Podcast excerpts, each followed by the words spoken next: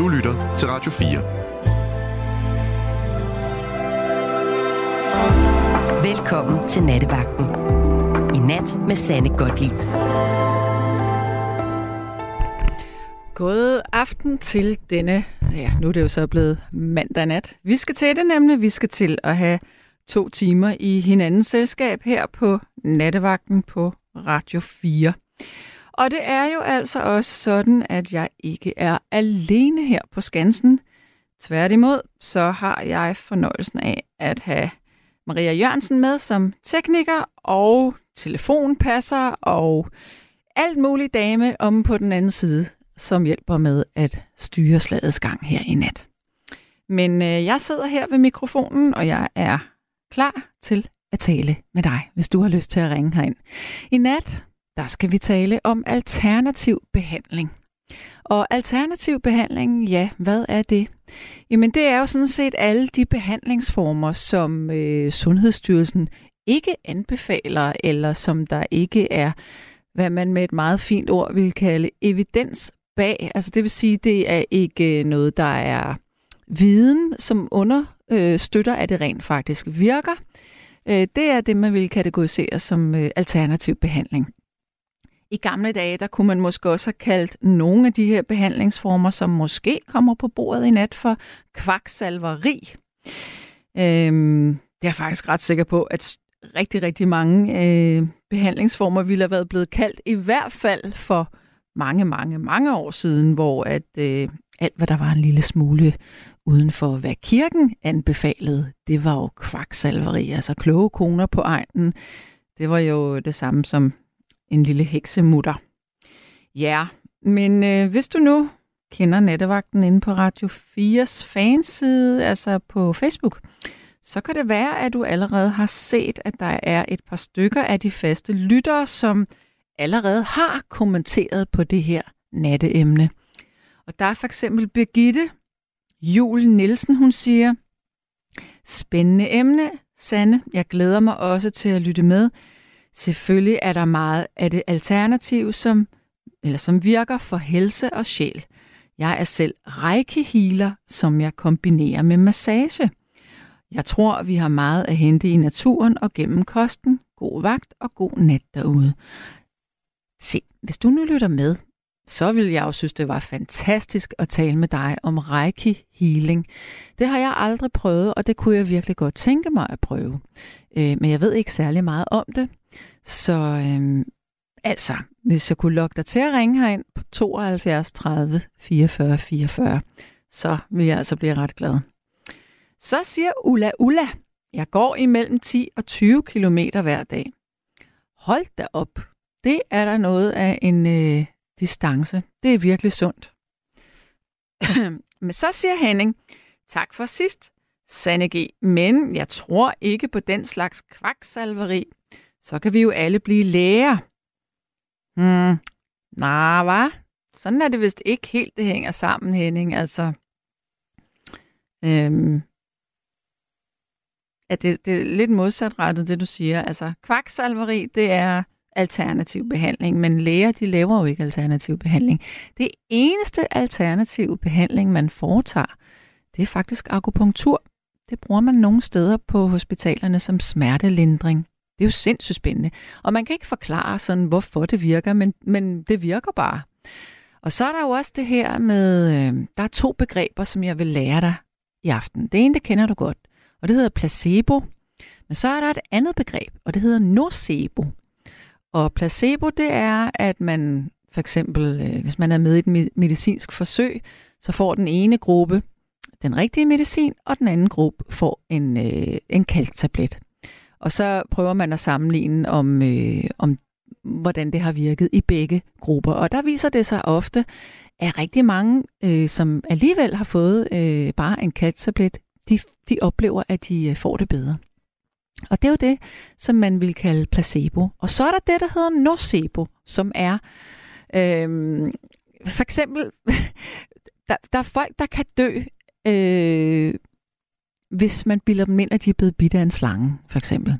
Og det er jo ikke fordi, at de så reelt er blevet bidt af en slange, men det er simpelthen fordi, det med at forvente et udfald så voldsomt forbundet med noget, som er øh, skræmmende, det kan faktisk øh, give Ja, det kan give et hjertestop af angst. Og det er ligesom nocebo. Det er, når man forventer en bestemt reaktion på noget. Så det er både placebo, nocebo med de her ting, tror jeg nogle gange.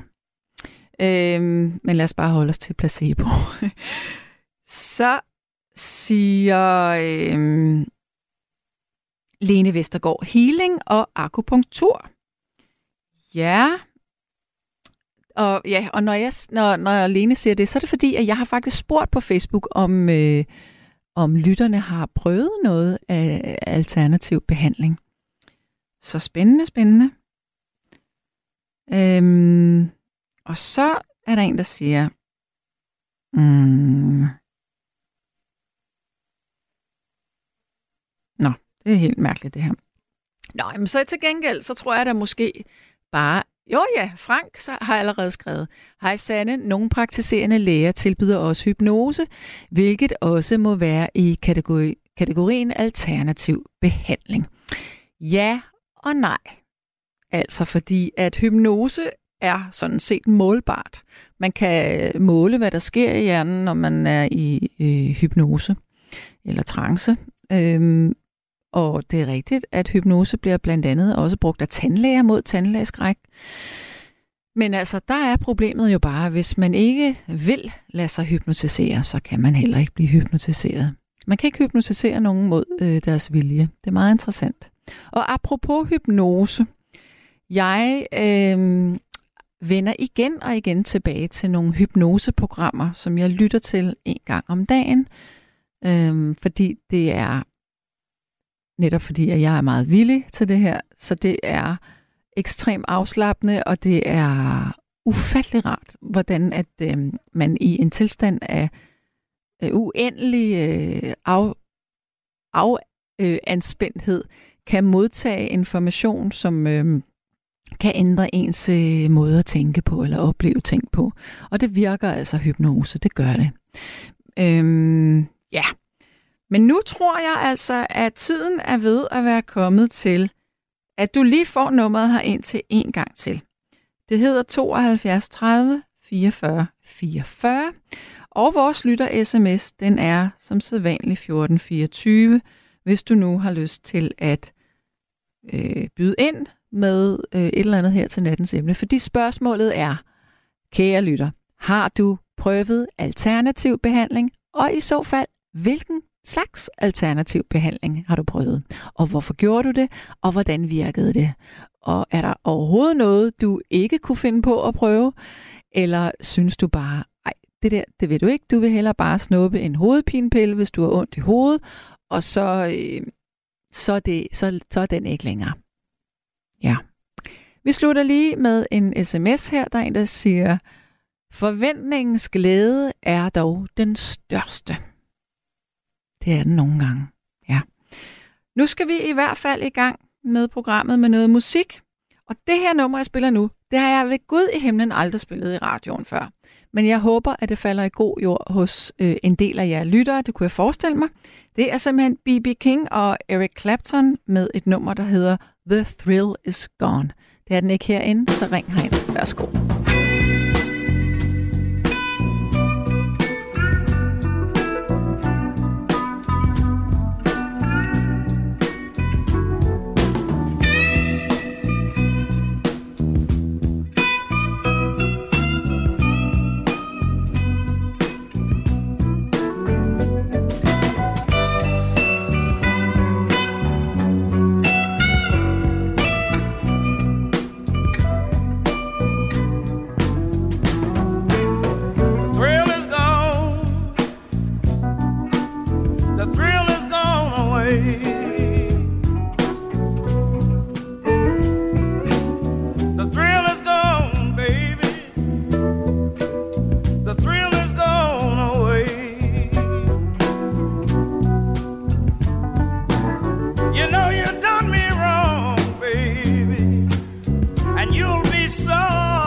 sun.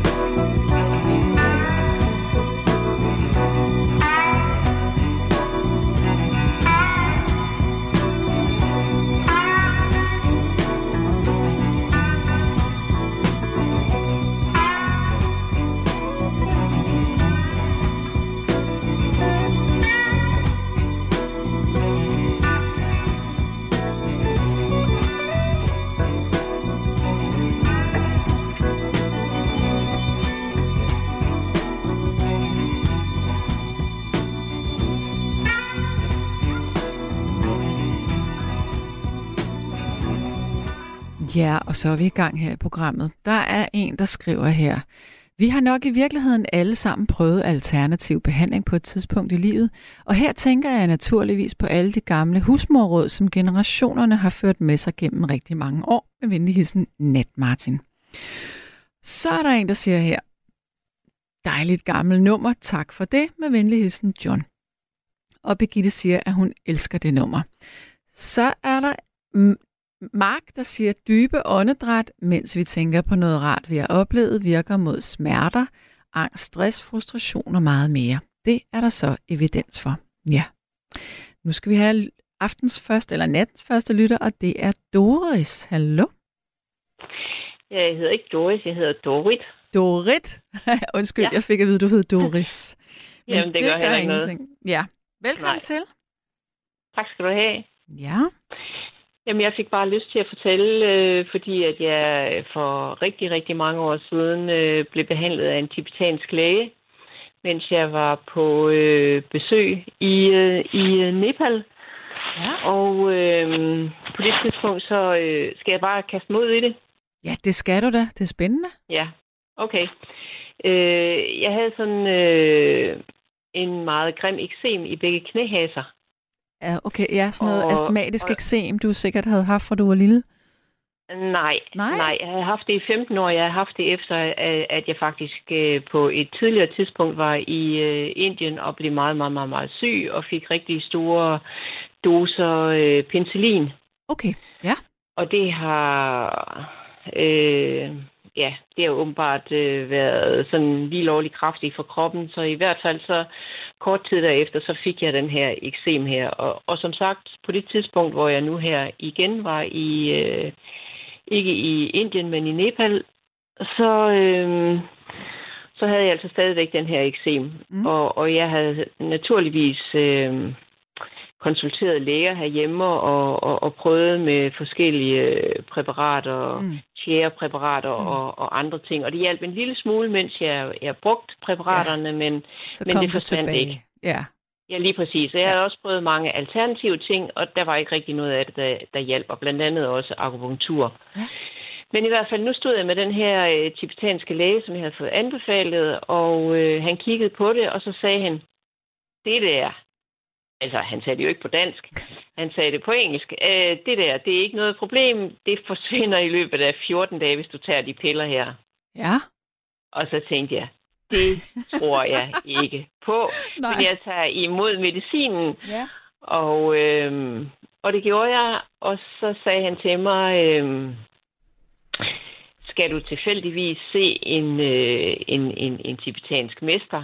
Mm. Altså sådan en, en, Lama, en slags... Måske?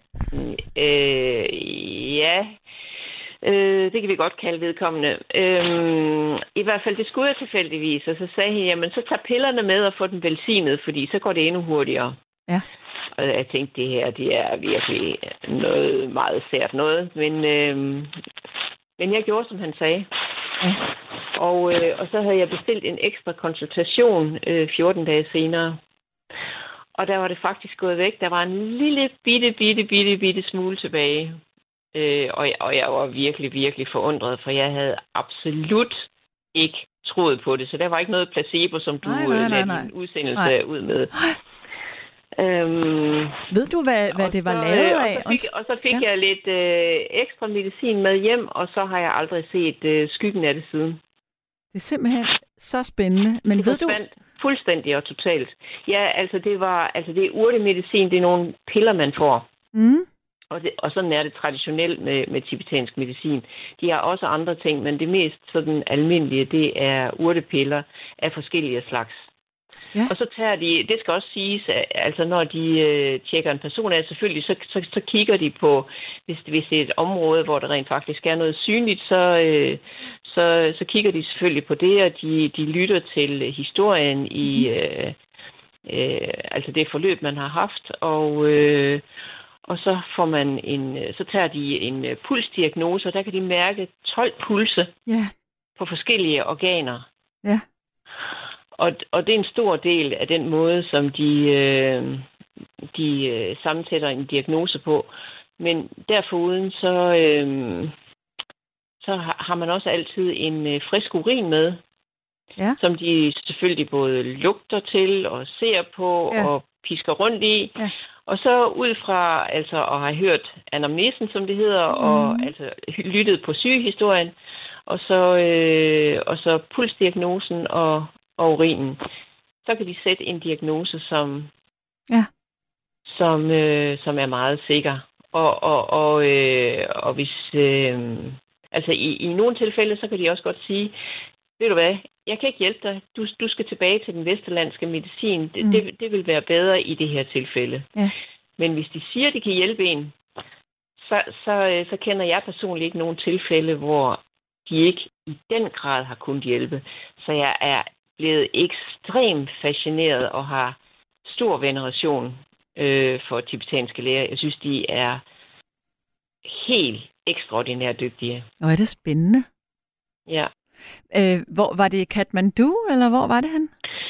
Øh, altså på det her tidspunkt, der var det i, øh, der var det i Kathmandu, ja. Jeg, jeg har så også øh, besøgt en i øh, Indien, Mm. øh, i Dharamsala. Men det er mere Men, sådan noget øh, ayurvedisk noget, er det ikke? Nej, nej, begge steder var det øh, traditionel tibetansk medicin. Okay, ja. Ja, ja. Men Ja. øhm, så vil jeg lige byde ind her. Jeg vil ikke sige, at, øhm, at det her det har noget med medicin at gøre, men noget, fordi du sagde det her med, om, at, at han havde bedt dig om, at, øh, at du skulle få velsignet din medicin. Eller Ja, ikke fordi det var nødvendigt, men fordi så sagde han, så, så vil det ligesom blive ekstra potent, og det vil gå hurtigere. Okay, men ja. Ja. jeg skal fortælle dig noget skægt.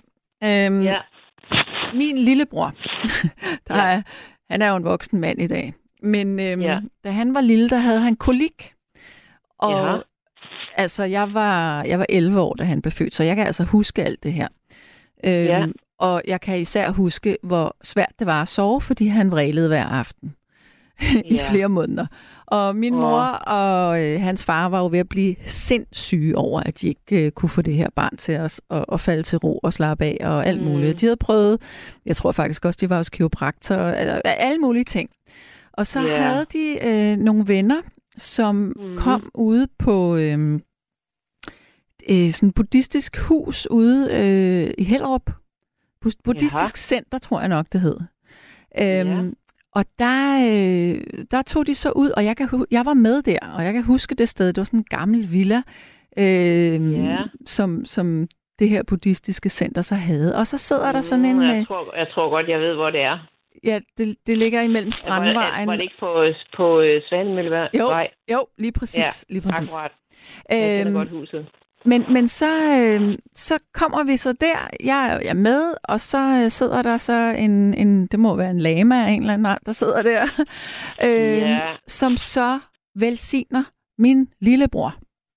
Ja, Og de tror jo ikke på det, altså de er sådan, vi vil bare gøre hvad som helst. Men ja. det, der så skete, det var, at den nat, der skreg han, som han aldrig havde skrejet i hele sit liv før. Og så sluttede det. Og så var det punktum. Så var det, så var det simpelthen slut efter den nat. Ej, hvor dejligt. Men er det ikke Pragtfuldt. Altså, ja, det kan jo godt være et tilfælde, men det var bare meget interessant, synes Men jeg. nu skal jeg fortælle dig noget ekstra interessant. Fordi den lama, som du sandsynligvis har mødt, hedder Tinka Rinpoche. Det er rigtigt. Og øh, han er faktisk tibetansk læge også. Okay. Ja. Udover at han er en, en, øh, en buddhistisk mester, som, som, som underviser øh, vesterlændinge og, og, og alle mulige andre i, øh, i hele den øh, buddhistiske lære. Jeg kan godt huske det navn nu. Det er rigtigt. Ja, Tinka Rinpoche, ja. ja. Men er han i Et- et- Danmark et- stadigvæk?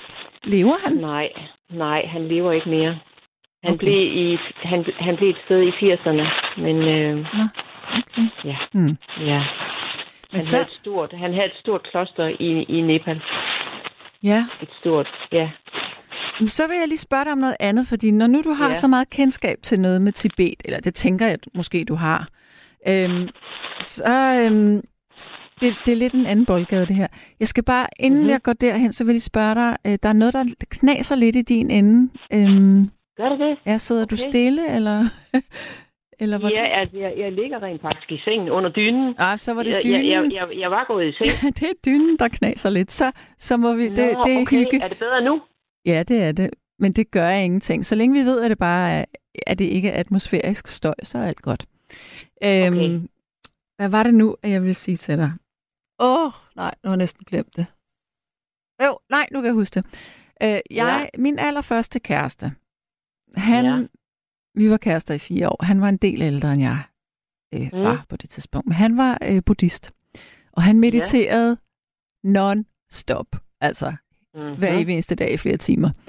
Øh, men mm. han var nemlig på et tidspunkt øh, i Nepal til sådan en eller anden buddhistisk ting. Jeg ved ikke, hvad man kalder det, men det var han.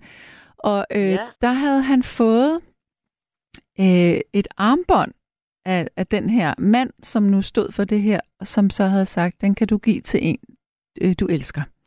Og det her armbånd, jeg har det faktisk stadigvæk, og jeg har altid haft lyst til at få det set på eller vurderet, fordi det ser meget, meget gammelt ud. Det er skåret af ben, og det er ligesom oh. sådan nogle forskellige led, og, og så er der nogle bitte små øh, miniatyrtegninger på de her led hele vejen rundt. Sådan nogle buddhistiske tegninger. Øhm, har du okay. nogensinde set sådan noget der? Øh, altså, det kan være små skrifttegn. Det ligner, altså, øh, det, det, det, det er ikke som kinesiske tegn, nej, men det er bare for, at, at du, du kan have sådan en, en, en fornemmelse for, at det er sådan nogle små, fine tegn. Og der altså, er også afbildninger af personer være. på. Der er også mennesker på. Ah, okay. Ja, så. Altså, jeg har set noget lignende, fordi en, en, øh, en gang for, for mange, mange, mange år siden, der har jeg rent faktisk øh, vandret i fem uger op i Himalaya. Mm. Og, øh, og langt deroppe i en lille bitte, bitte landsby, der købte jeg faktisk selv et, øh, et lille bitte armbånd, som svarer lidt til det, du fortæller der. Mm. Men så vidt jeg husker, så var der ikke... Øh, altså, der var udskæringer i det, men... Øh, det her lignede, det var men, malet men, på. Men det her, det var ikke noget, der kom fra nogle klostre, og jeg tror heller ikke, altså det var heller ikke, mm.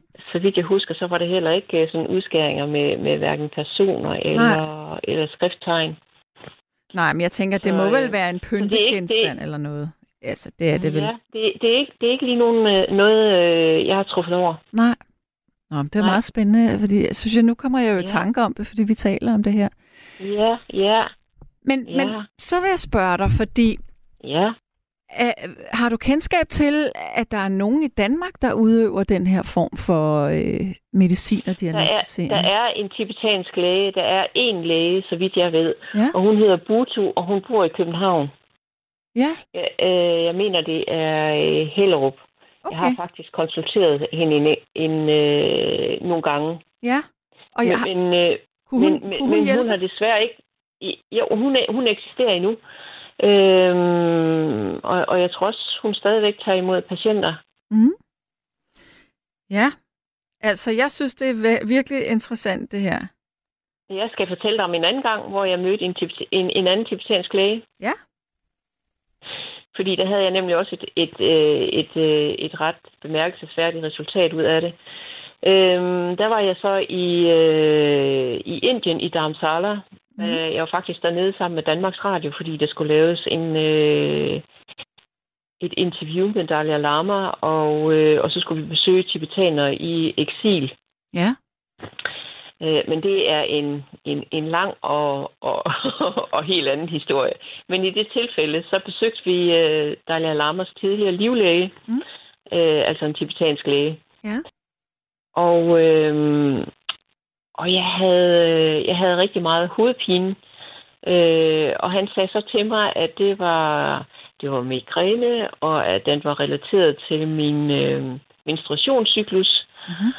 Øh, og det var der ikke no, nogen... Øh, altså, jeg, jeg havde været til danske læger og også en øh, neurolog, øh, og det havde han ikke sagt. Men ham her var meget sikker, og han sagde, nu får du den her medicin, og så vil din anfald være øh, så vil de forsvinde. Mm. Og, øh, og jeg tog medicinen, og, og, og med det samme, jeg tog medicinen, så, så fik jeg ikke flere anfald. Og jeg fik medicin med til godt et halvt år. Og i det halve år, der havde jeg ikke et eneste anfald. Men så kom de igen, og der besøgte jeg nemlig Butu her i Danmark. Ja. Men den der lille papirslip, hvor han havde skrevet på tibetansk, hvad pillerne de hed, øh, den havde mistet. Så den kunne jeg ikke give til Butu i København. Nej. Og, øh, og hun havde... Øh, altså hun, hun var fuldstændig enig med ham i, at øh, jamen, det var migræne, og den var relateret til min menstruationscyklus, men hun kunne ikke finde noget medicin, som kunne hjælpe mig. Mm. Så, så jeg måtte have almindelig sådan øh, anfaldsmedicin. Ja. Øh, og, og, og det hjalp mig også, men det var jo ikke noget, der fik anfaldene på den måde til at forsvinde. Men det gjorde den der urtemedicin, og den havde jo ikke nogen grimme bivirkninger. Det er det, der er så ekstraordinært ved den medicin, man får hos dem. Det er en naturmedicin, og, og så vidt jeg ved, så er der aldrig dårlige bivirkninger. Okay, ja. Ja. Det er spændende. Så det synes jeg også bare var lidt fascinerende, at han med det samme kunne, øh, ja. han kunne se, at jeg, jeg havde den, jeg havde arvet den fra min mor, og at, øh, og at den var relateret til min menstruationscyklus. Ja. Ja. Nå, men ja. jeg, er, jeg er nysgerrig, så øh, jeg vil da undersøge alt det her. Ja, altså jeg, jeg ved, at, uh, at i udlandet, altså i Tyskland, i England, der findes der flere sådan øh, øh, tibetanske læger og også øh, vesterlandske læger, som har taget en overbygning øh, med øh, tibetansk medicin. Ja, jeg sidder lige inde på, øh, på hende her, øh, Butus øh, hjemmeside nu. Altså, Åh, du er hurtig. Ja, ja, ja. Øh, jeg synes, jeg, eller Buti hedder hun, Buti Ja, Losang. ja, lige præcis. Ja. Ja, netop. Øhm, og jeg får jo lyst til at lære sådan noget. Jeg ved godt, det tager meget lang tid, men det er jo sindssygt spændende at dykke, ind, dykke ned i. Ja, det er en, en, øh, en, en, en meget lang uddannelse. Ja. Altså Ja. mange, mange, mange år. Og, og når de er færdige, så, øh, så går de øh, i en eller anden form for mesterlærer, sådan som jeg har forstået det. Og, Ja. og først derefter er de sådan rigtig færdige. ja, ja. Så de er meget veluddannede. det er dejligt. Ja. Ja. ja. Nå, Bare ja, på en ganske anderledes måde. Ja. ja, for søren. Men det er også spændende, Ja. fordi øh, jeg kan huske, jeg boede på et tidspunkt i Asien. Jeg boede i, i Singapore i fire år, og der var jeg meget sådan fascineret af den øh, kinesiske øh, traditionelle Ja. medicin. Yes. Ja. Øh, og jeg ved ikke, øh, jeg ved ikke, hvor langt fra det her den er, men det er jo også ret omfattende, altså. Ja. Ikke, ikke lige Ja. så omfattende som det her, tror jeg. Men øh, Altså, de bruger jo også pulsdiagnoser. Ja, det så, gør så på nemlig. den måde, så, så der er mange overlap, er, er jeg ret sikker på. Men, øh, men, øh, men, men, men de, de tibetanske læger har jeg aldrig øh, hørt eller set, at der, bliver, der bruger nåle. Øh, så, så, så det der system med... Øh, med Akupunktur? Øh, ja, altså med... Øh, øh, ah, hvad hedder det? Øh, altså alle de der små, små øh, hvad er det, de hedder? Meridianer. nå, ja, Ja, altså, det, det, det, er, det altså de sætter jo nåle i efter et meridiansystem, ja, det er rigtigt. som er, som er relateret til de forskellige organer, Ja. de skal ind og behandle. Ja. Ja. Det er rigtigt. Ja. Nå. Men pulsdiagnosen ja. har de begge. Ja, det er rigtigt, og de kigger vist også på tungen øh, Ja, i den Ja, kinesiske. Det gør de vist også i den tibetanske, gør de ikke det? det, det, det, det kan de godt gøre. Ja. Både i øjnene og i tungen, ja. Mm. Og på huden, ja. Nu vil jeg runde af med dig. Ja, men, Men det, det var, var spændende. hyggeligt. Ja, og Ja. tak for at Ja. ringe herind. Ja, men der kommer sikkert mange flere spændende Åh. input i løbet af natten. Og det håber jeg. Det kunne være dejligt. Ja, ja. ja. Tak for at Ja. dele historien. Ja, i lige måde. Tak. Ha' det godt. I lige måde, du. Hej. Hej, hej. Ja, og så siger Pia Kryer, Laks Lama i Helsingør kan måske tyde dit armbånd. Han er gift med, nå, undskyld, med Pia Kryer. ja. Og så siger Kenneth, drik aloe vera, det er et mirakelmiddel. Ved du noget om det? Det er Kenneth, der siger det. Altså det eneste, jeg ved, det er, at aloe vera er virkelig godt for vores øh, tarmflora. At det er med til at skabe grobund for de gode bakterier. Og det er jo sådan, at øh, man mener, jeg mener faktisk, det er helt op til 80 ej, nu skal jeg passe på, hvad jeg siger. Mellem 60 og 80 procent af vores immunforsvar, det er faktisk øh, i tarmsystemet. Jeg vil, jeg vil nærmest hælde til, at det er 80 procent, men muligvis tager jeg fejl, at, at det ikke er så højt. Men det er i hvert fald størstedelen af vores øh, immunforsvar, det hænger sammen med, hvordan vores tarme har det. Og det her, det er altså ikke øh, hurlum hej og kukuk og cirkussnak.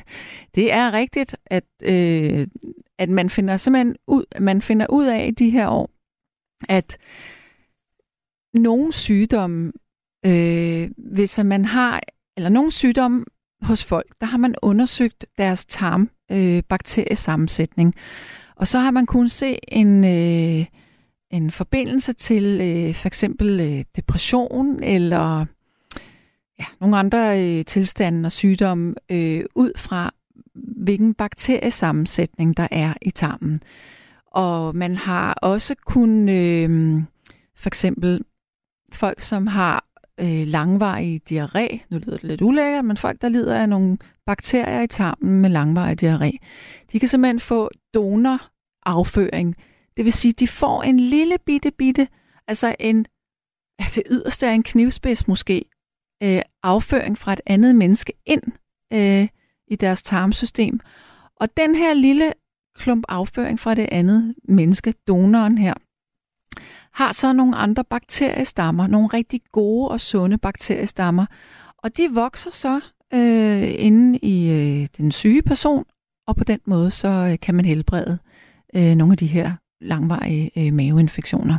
Det er jo sindssygt spændende, og det er også spændende, at det som, øh, som vi, øh, alt hvad vi spiser, det laver jo tarmbakterier, og det laver gode tarmbakterier og dårlige tarmbakterier. Hvis man spiser masser af sukker for eksempel, masser af gluten, og gluten, det siger jeg, fordi det er også sådan noget, der ligger og gærer og bliver til sukkerarter øh, inde i øh, vores tarmsystem. Så laver man en masse øh, dårlige bakterier.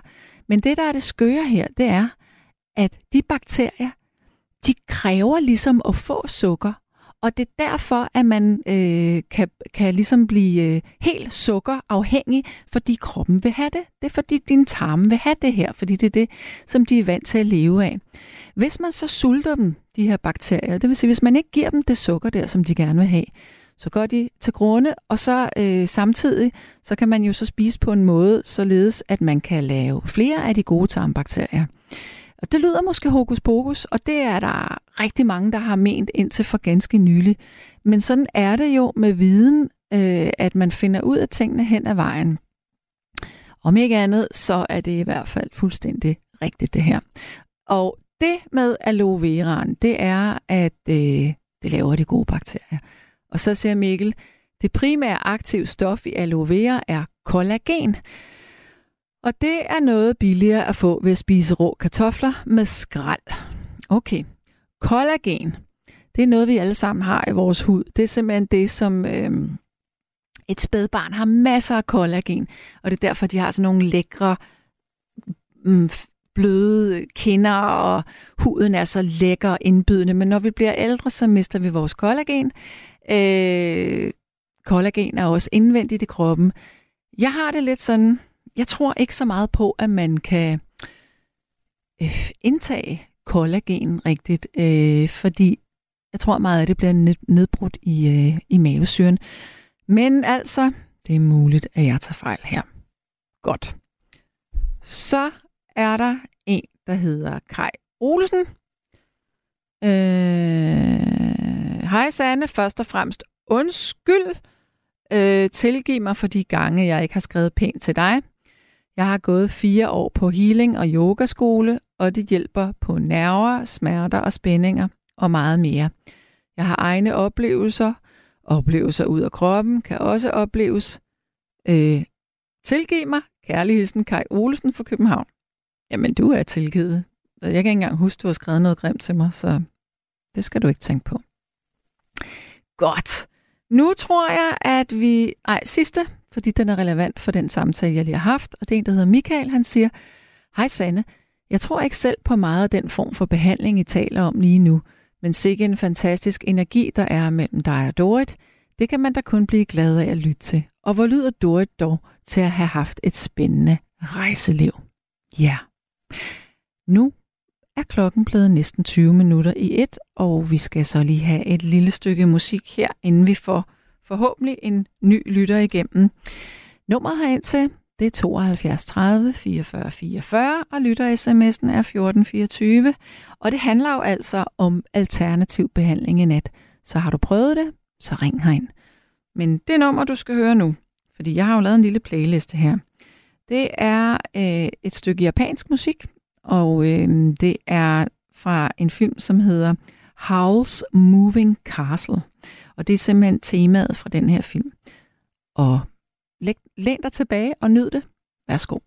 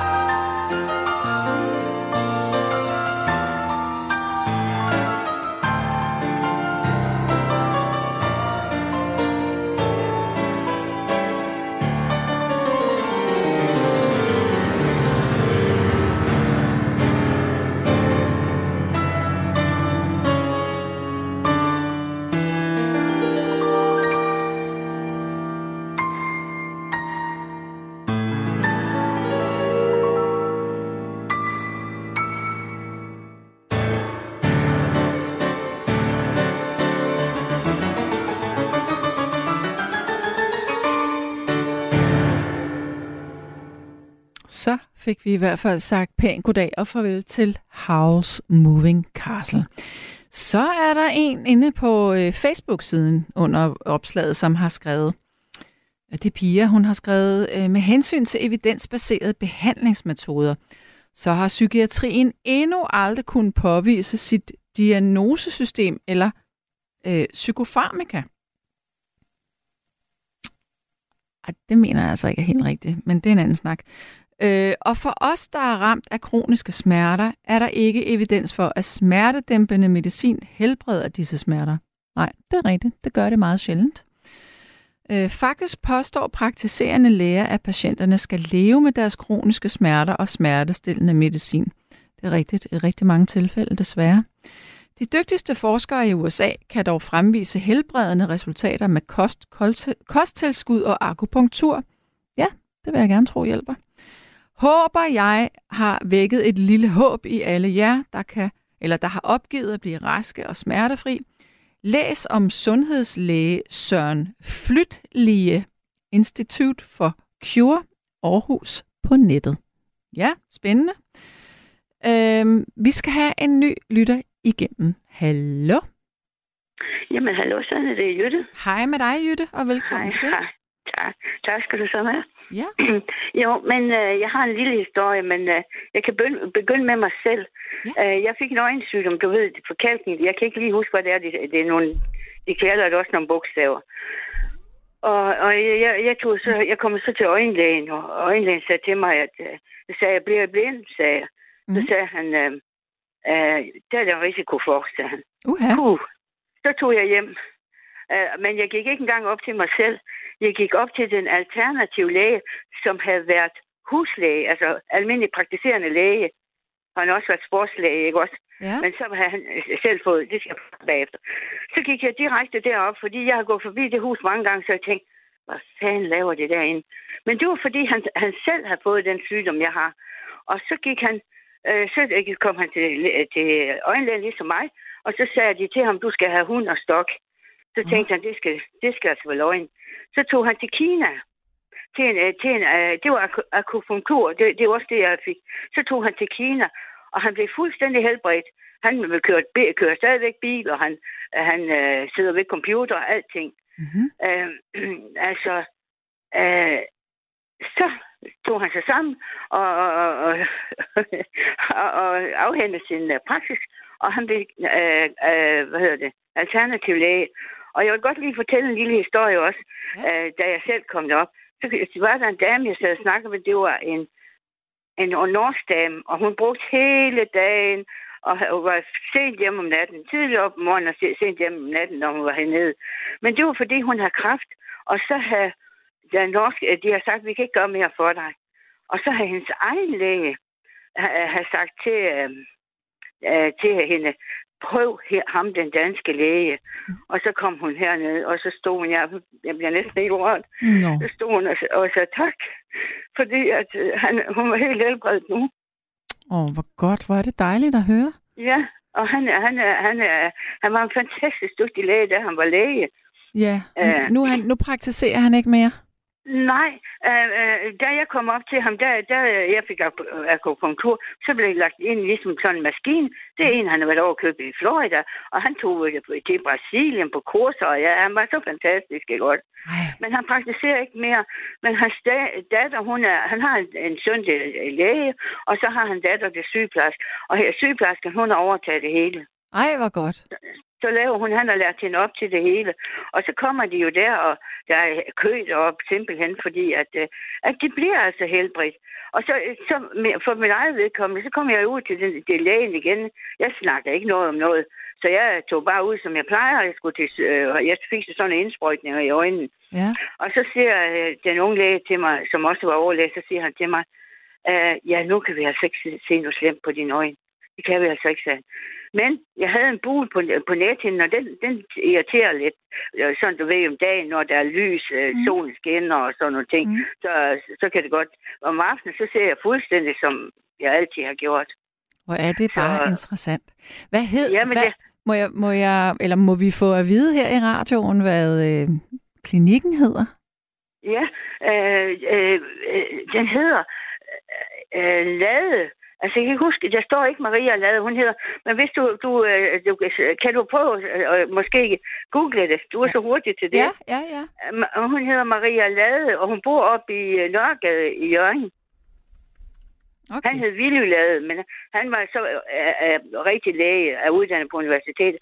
Og så fortalte han mig også, det gjorde Willy Lade der. Ja, han jeg har fundet mig, det. Har du fundet? Må jeg lige fortælle, hvad han fortalte mig? Han fortalte, han fortalte mig, at øh, i Kina, der, der uddanner lægerne sig sådan, rent som vi gør, sådan på vestlig måde med, med de der. Og, og, og så er det også på, på den alternative måde med, mm. med naturmedicin og sådan noget ting. Ja. Man kan uddanne sig i, i begge retninger. Du fortalte ham mig. Ja. Ja. Ja, Maria Lade, du kan da prøve at snakke med hende på et tidspunkt. Det er meget interessant. Men jeg elsker øh, det her, fordi jeg, jeg synes jo, den vesterlandske måde at øh, se på sygdom. Vi kan rigtig, rigtig meget, men det er jo ikke en, en helbredende, eller jo, det er det for nogen, men, men det er jo, øh, men meget ofte er det sy- symptombehandling. Altså... Ja, men ved hvad, ved hvad, altså jeg er glad for lægerne, det må ja. jeg sige. For nu har de opereret mig. Det, det, alt det der med at operere, det der. Jeg er så glad for lægerne og, og sygeplejerskerne også. Og det er derfor, jeg bliver simpelthen så bekymret, når jeg hører, at de skal til at lave uh, kortere uddannelse, for eksempel til sygeplejersken. Det for tror jeg ikke, de kommer, til. Nej, det håber jeg Nej, ikke. Det de. For ved hvad, jeg, jeg tænker, når, når jeg kommer ind i sygehuset, så lægger jeg simpelthen mit liv i deres hånd. Sådan kan mm. man godt sige det, ikke også? Mm. Yeah. Jeg er bange for, jeg er utrolig bange for narkose for eksempel. Så når, men når man øh, ved, hvor dygtig det er, så tager man jo godt alligevel, for det er de. Men så det andet der, det synes jeg bare ikke, at man skal være ligeglad med, fordi øh, det, har hjulpet, det har hjulpet mange mennesker. Ja. Også hende fra Norge der, det står og siger, at hendes egen læge har sagt, prøv den danske læge, mm. og så blev hun helbredt. Mm. Og det sagde de, det til hende. Nu havde hun ikke mere. Og så vil jeg også lige fortælle kort, for der skal nogle andre til nu. Men øh, Jytte, Jytte, Jytte Abelstrøm, ja. det ved du godt, hvem er. Ja, hendes, søn, Lar, hendes søn, Lars Myggen. Lars Myggen. Er det, er det Peter Myggen, du mener? Nej, ikke Peter. Nej, Lars, Lars Myggen. Ja. Altså, Peter Myggen, han er skuespiller. Lars, han er noget andet. Okay. Men han bor, han bor heroppe. Og grunden til, at han bor heroppe, det var fordi Willy Lade, han tog til København en gang om ugen for at hjælpe folk deroppe, fordi han tænkte ikke på penge nu, det var bare for at hjælpe. Og der, der kom øh, Lars Myggen. Hans kone, hun kom øh, øh, ind til ham, og hun blev helbredt. Og, og derfor flyttede de herop. Hun ville gerne bo, hvor Ville Lade han bor. Og så, øh, de er venner og sådan nogle ting, så holdt øh, Lars Myggen et foredrag, og derfor fortalte han om, at hun var også blevet helbredt for kræft der. Og det ved uh, Maria også, hvis du kan snakke en gang med dem. De kommer sammen med dem, du venner med dem. Ja. Og sådan, ikke?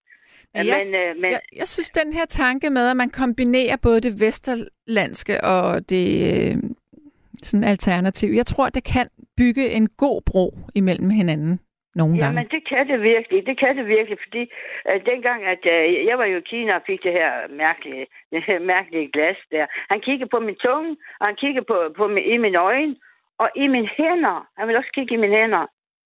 Han vil se i mine hænder. Så siger han til mig, at det var, det var ham kineseren. Han kunne ikke snakke hverken dansk eller tysk. Nej, hvad hedder det? Engelsk. Ja. Så, så havde de en tolk på. Der var sådan en tolk på.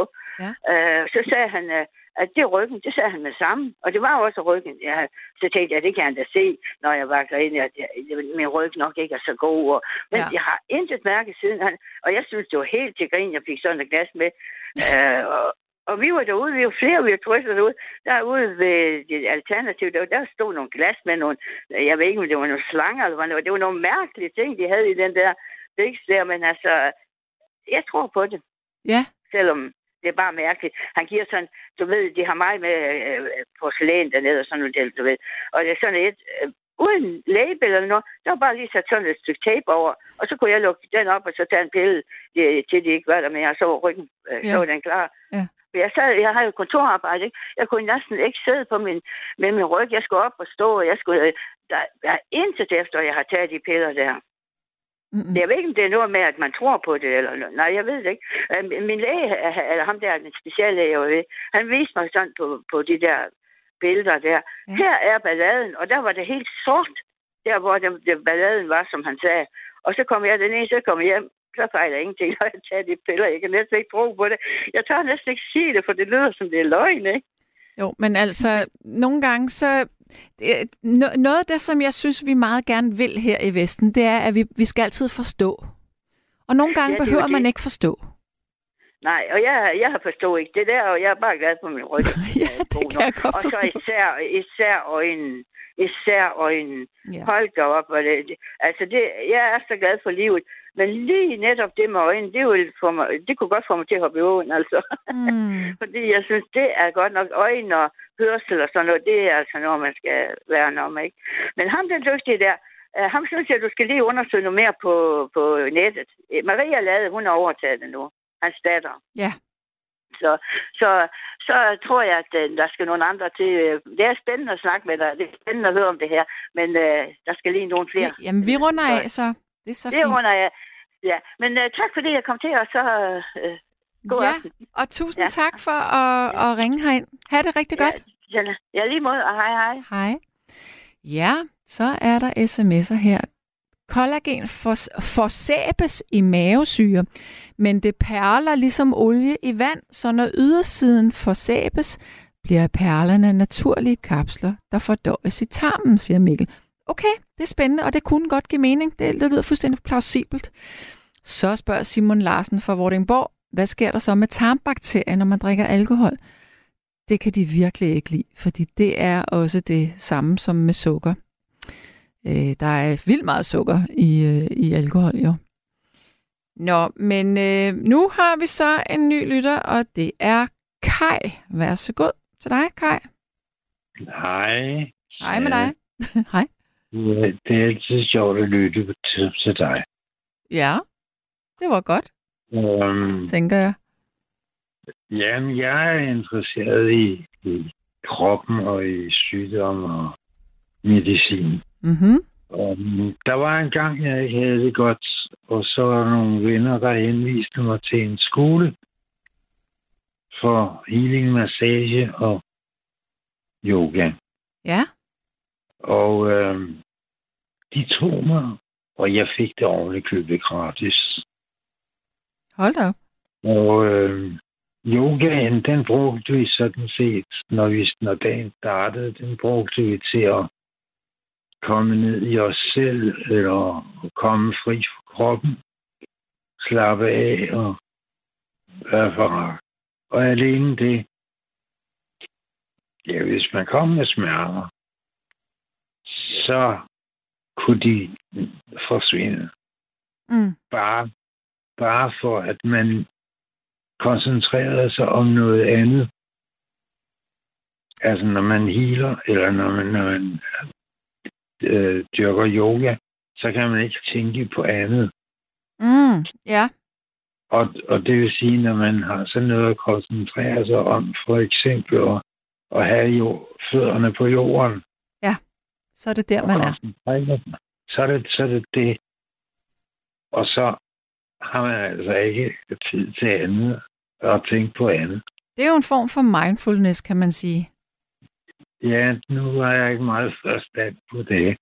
Men, det, men, men, men øh, det, undskyld, jeg afbryder dig, men mindfulness, me, det betyder egentlig bare, at man er fuldstændig til stede i alt, hvad man laver. Hvis du spiser et æble, så lægger du mærke til konsistensen, til smagen, til lugten, til farven. Altså, at man er helt i det, man laver. Det er mindfulness. Ja, ja, vel. Jamen, så, så var det sådan en, en, en gang mindfulness, Mm. vi startede dagen med.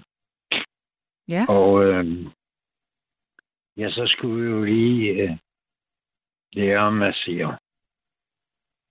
Og øh, det er ikke en massage, som man egentlig kan mærke, medmindre man koncentrerer sig om. Nå, Det er meget, meget blid massage. Og virkningen, den skal, den skal gøres ved, at man koncentrerer sig om det, der er mellem, hvis det er mig, der masserer, så er det mellem mine hænder. ja. Det er altså en slags varmebehandling, kan man sige. Ja. Samtidig med, at man masserer. Mm. Og, øh, Og det er jo altså en, en fuldkropsmassage. Ja. Det var det der, i hvert fald. Men øh, jeg har oplevet det at øh, komme ud af min krop. Jeg har været ude at flyve. Og, og øh, var det under øh, meditation eller yoga, Ja. eller hvad var det? Det var under massage. Under massagen, ja. Og øh, jeg var ude at flyve, og der lå en gård øh, til venstre i billedet, og, eller til venstre for mig. Og der løb en lille dreng og legede. Og øh, til højre for den lille bondegård, der løb en grusvej. Og til højre for den grusvej en skov. Ja. Og det oplevede jeg, da jeg blev masseret. Og jeg havde det godt, da vi var færdige, og det var lige til før spisetid, så jeg lagde mig ud på græs. Jeg ved ikke, om det var, fordi det var på Langeland, at det gik så godt, men det var det altså. Jeg lagde mig ud på græsset, og solen skinnede, og jeg faldt i søvn. Det lyder da dejligt. Ja, men tænk, så fortsatte synet eller drømmen, altså ud af kroppen og oplevelsen. Den fortsatte samme sted. Samme hus, samme... Nej, ikke samme dreng. Fordi han var der ikke mere. Så det skal jeg lige forstå. Så da du faldt i søvn, så drømte du videre, at du var det her sted. Ja, jeg fløj over det. Kunne man, nu, skal jeg lige, nu er jeg lige djævelens advokat, men kunne det tænkes, at du var faldet i søvn allerede, da du allerførste gang oplevede, du var ude af din krop? Jamen, jeg har lige tænkt nøjagtigt det samme. Ja. om det, man kalder ud af kroppen oplevelser, om det ikke også er det, vi gør, når vi drømmer. Hmm. Jeg skal ikke kunne svare på det. Være. Hvor? Jeg, jeg, jeg skal ikke kunne svare på det. Altså, jeg, jeg, Nej, jeg, jeg jeg kender Men- folk, der har haft ud af kroppen oplevelser, og de siger, at det ikke var, mens de drømte eller sov. Ja, Men jeg har ikke prøvet det. men, men det har jeg jo selvfølgelig tænkt på. Mm. Og, og jeg... Nå, må jeg fortsætte? Undskyld, hvad? Fordi jeg kommer til, må jeg fortsætte, for jeg kommer til det. Det må du gerne. Øhm, ja, fordi drengen han var væk. Og den der frodige mark, den var... Øh, ja, den var sort. Og der var ikke liv i gården. Der var ikke noget at se. Mm.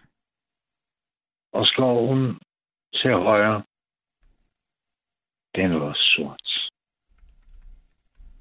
Mm-hmm. Så kan jeg sige, at det var så sommer og efterår eller vinter.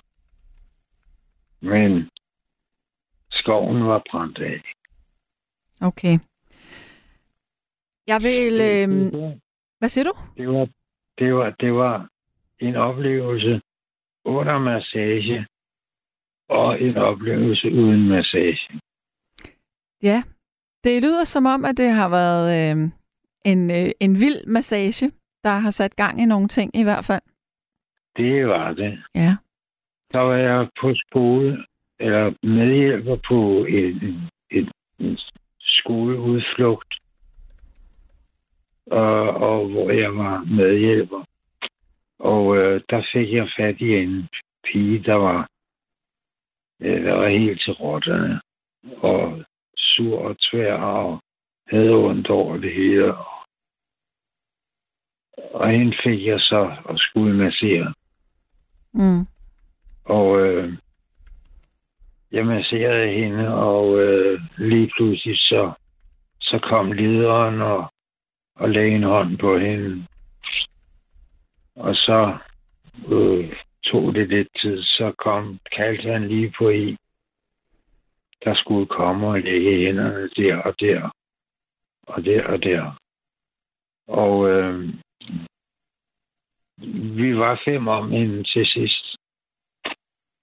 Okay. Og så var det hele færdigt, og jeg skulle over på mit værelse. Jeg gør mig i stand. Og så så jeg pigen løbe og lege med nogle af de andre.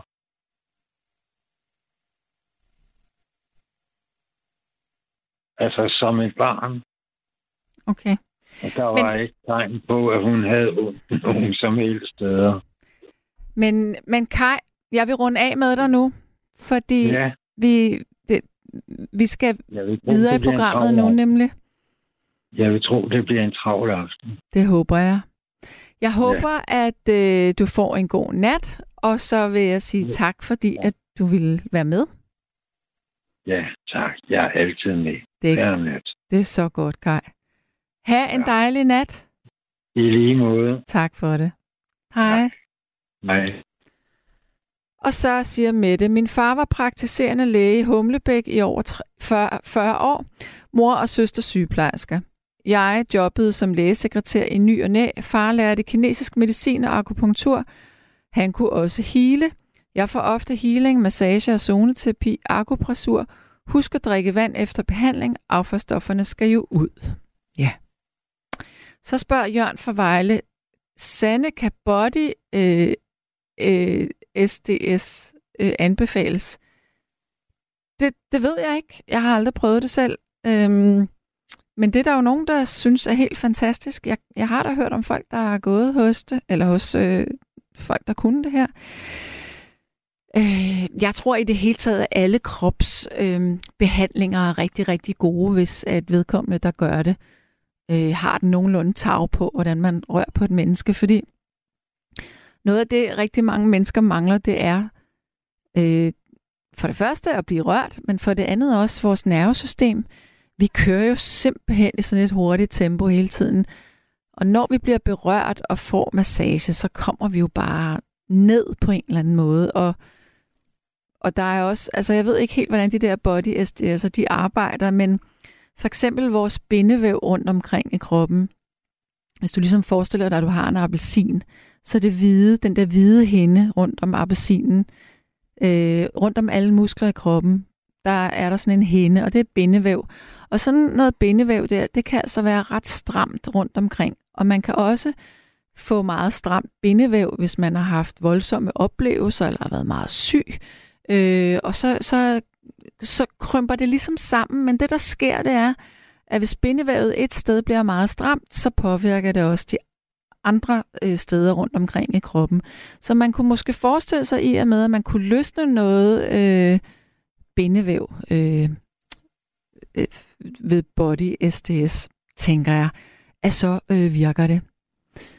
Man kan også få øh, bindevævsmassage, jo. Øh, det, kan også, det hedder også fascia-løsning, fordi fascia det er det, det er det samme som bindevæv. Øh, ja, det er meget spændende alt det her. Mm, jeg kunne godt tænke mig at spørge, om du har prøvet at, at blive healet, og i så fald, hvordan det var. Øhm, så må du gerne ringe herind på 72 30 44 44. Nu skal vi have et stykke musik, og jeg tænker, at du vil måske gerne lige vide, hvad det er, at vi skal øh, høre.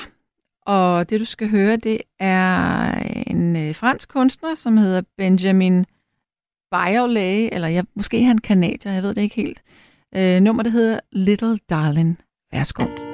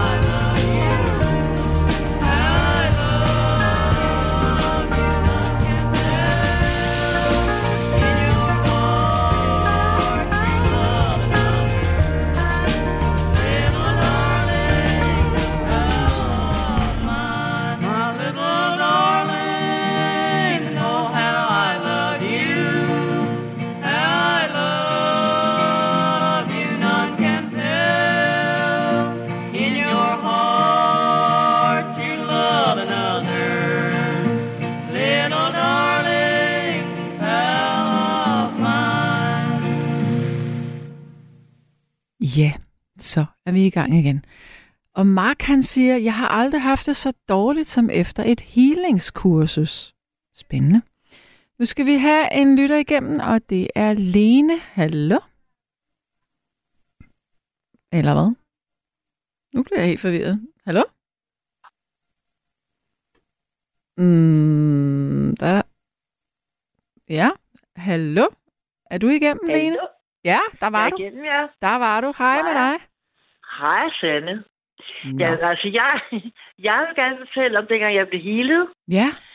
og hvor jeg egentlig ikke rigtig havde nogen forventninger til det. Mm-hmm. Jeg havde set et opslag på Facebook af alle steder, Ja. hvor en kvinde, som jeg har glemt navnet på, det er så også underordnet, tilbød, øh, tilbød øhm, en, en, en, en chance, Mm. en healing chance, og det var gratis. Jeg tænkte, nå jamen okay, det lyder spændende. Ja. Og jeg sagde, ja, og så skulle man skrive til hende. Øhm, og så skulle man, så ville man hun svare, om man, om man kom i betragtning. Og så skulle vi aftale en bestemt dag efter et tidspunkt, og der skulle jeg så ligge, der skulle jeg så lægge mig øhm, stille og roligt ned en halv time før. Så skulle jeg sådan prøve at sl- slappe helt af, ikke? Ja. Og selve seancen foregik det tog også en halv time, og der skulle jeg fokusere på det sted i kroppen, hvor, hvor jeg ønskede, ønskede, at hun skulle, altså prøve, hun skulle hele mig, ikke? Ja.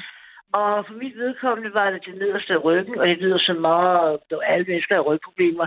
Men mit var virkelig slemt. Mm. Også fordi jeg havde en seng, der var for lavt, ikke? Okay. Så jeg tænkte, Nå, men okay, det kan vi da godt prøve. Og den dag havde jeg været, øhm, det var en rigtig lortdag faktisk.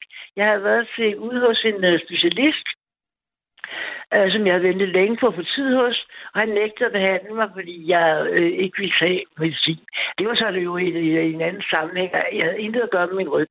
Men jeg var i hvert fald sur, og det regnede, og jeg stod der i bussen på Bergsensvej og ventede på at øh, komme, komme hjem igen, ikke? Så jeg havde næsten glemt det. Og så da klokken var halv otte, sådan nærmest, så tænkte jeg, Nå ja, jeg har jo egentlig, jeg har jo en aftale med hende der, ikke? Ja, ja, ja, ja. uden at vide, hvad det var. Så jeg lavede mig slat ud på sengen, og så lå jeg sådan og tænkte lidt, altså, det var det om at tænke. Det kan man faktisk godt, når man, også hvis man har prøvet at gå til yoga, ikke? Ja. Så man kan godt, man godt, godt tømme tankerne. Faktisk, ikke? Det kan alle mennesker, hvis de gør sig nu med. Ja. Øhm, ja. Så jeg lagde mig ned, og så åbnede jeg for mine antenner. Så lå jeg der, og jeg havde ikke noget ur, okay, jeg tog bevægelsesur på, for det så. Jeg skulle sådan prøve, altså, og så prøvede jeg, så prøvede jeg at indstille mit, øh, mit uh, indre ur til den der halve time der, ikke? Altså, den halve time, det kunne jeg bare hvide. Og så øhm, tænkte jeg, okay, det skal, jeg lige, det skal vi lige se, hvad det virker. Og så svingede jeg benene ud af den der ret lave seng der, ikke? Og jeg tænkte, det er løg, det her, ikke? Rejste mig op, og der var ikke nogen problemer. Og så tænkte jeg, det kan ikke være rigtigt. Jeg skal lidt rundt i lejligheden. Så lagde jeg mig ned igen og prøvede at gentage det, ikke? Og det virkede simpelthen, ikke? Hvad for hun har gjort. Jeg kan huske, at jeg bagefter tænkte, jamen, jamen, hvad har hun gjort imens? Hvad har hun lavet imens? Hvad hun kan? Ikke? Ja. Altså, jeg kan, ikke, jeg kan ikke sige andet, end det virkede. Altså, det, det, det er ikke...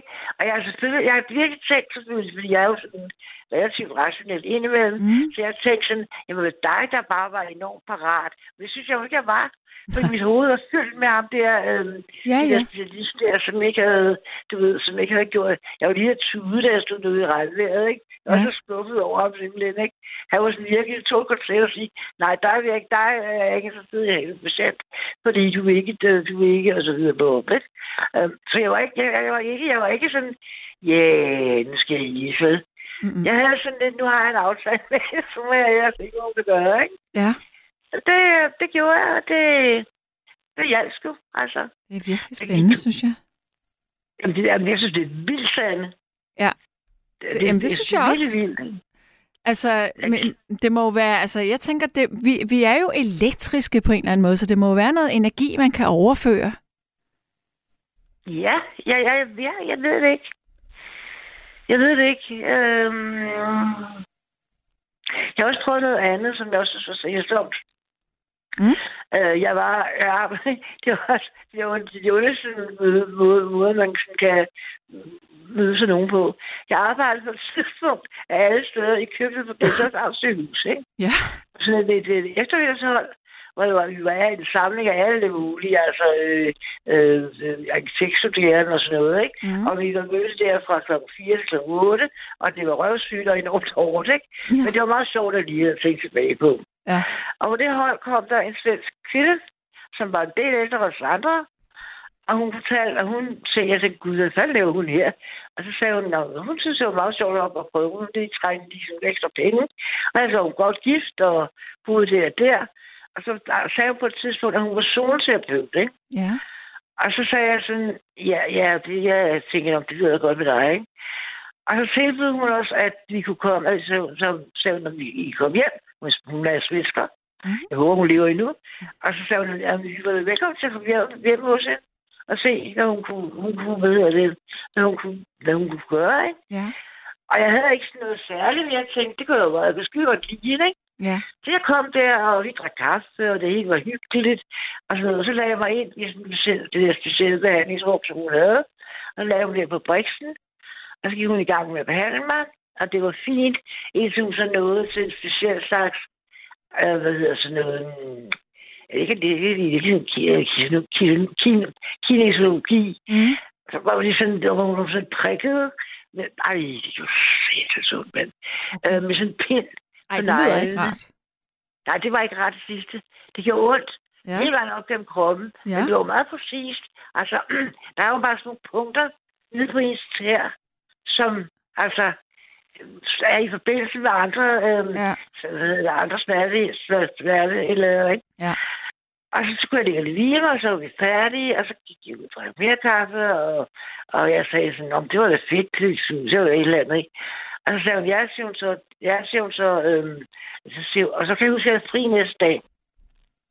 Og så sendte hun mig hjem, og så kom jeg hjem til min kæreste, og vi sad og spiste, og jeg købte en flaske vin på vej hjem, og så blev jeg uanerligt søvnig. der havde den her hjemme i en halv time, ikke? Ja. Så jeg var til at sove. Og næste dag, Sande, der havde jeg det simpelthen som om, jeg ved ikke hvad, jeg havde drukket en uge. Jeg var fuldkommen færdig simpelthen, ikke? Altså, jeg var ikke ondt, ondt i kroppen. Jeg var fuldstændig tappet for enhver form for energi, ikke? Helt og dels. Og så da dagen som næsten var gået, så tog jeg, tog jeg det stykke papir, hun havde fået, givet mig. Sådan et, et fotograferet øh, stykke papir, simpelthen skrives, ikke? Og der stod præcis de, de symptomer, som jeg havde, ikke? At man efter sådan en omgang kunne forvente Ja. din dun, dan, dun, dun, ikke? Og jeg var så bare sådan, jeg havde som om jeg en heks, eller noget, ikke? Jeg tænkte, hvad fanden har hun lavet i min krop? Ej, hvor så- vildt. Ja, nej, det, det var virkelig vildt sandt. Ikke? Og det var faktisk også grinagtigt. Øhm, altså næsten, da, da, det skete. Og jeg så kom på arbejde næste dag, så siger hun, ja, siger hun så, hvad havde det i går?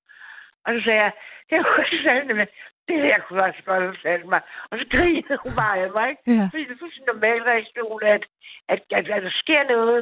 Altså, der sker noget i Ja, hele gør. ens krop og ens Men system, det gør ikke? der. Det gør der.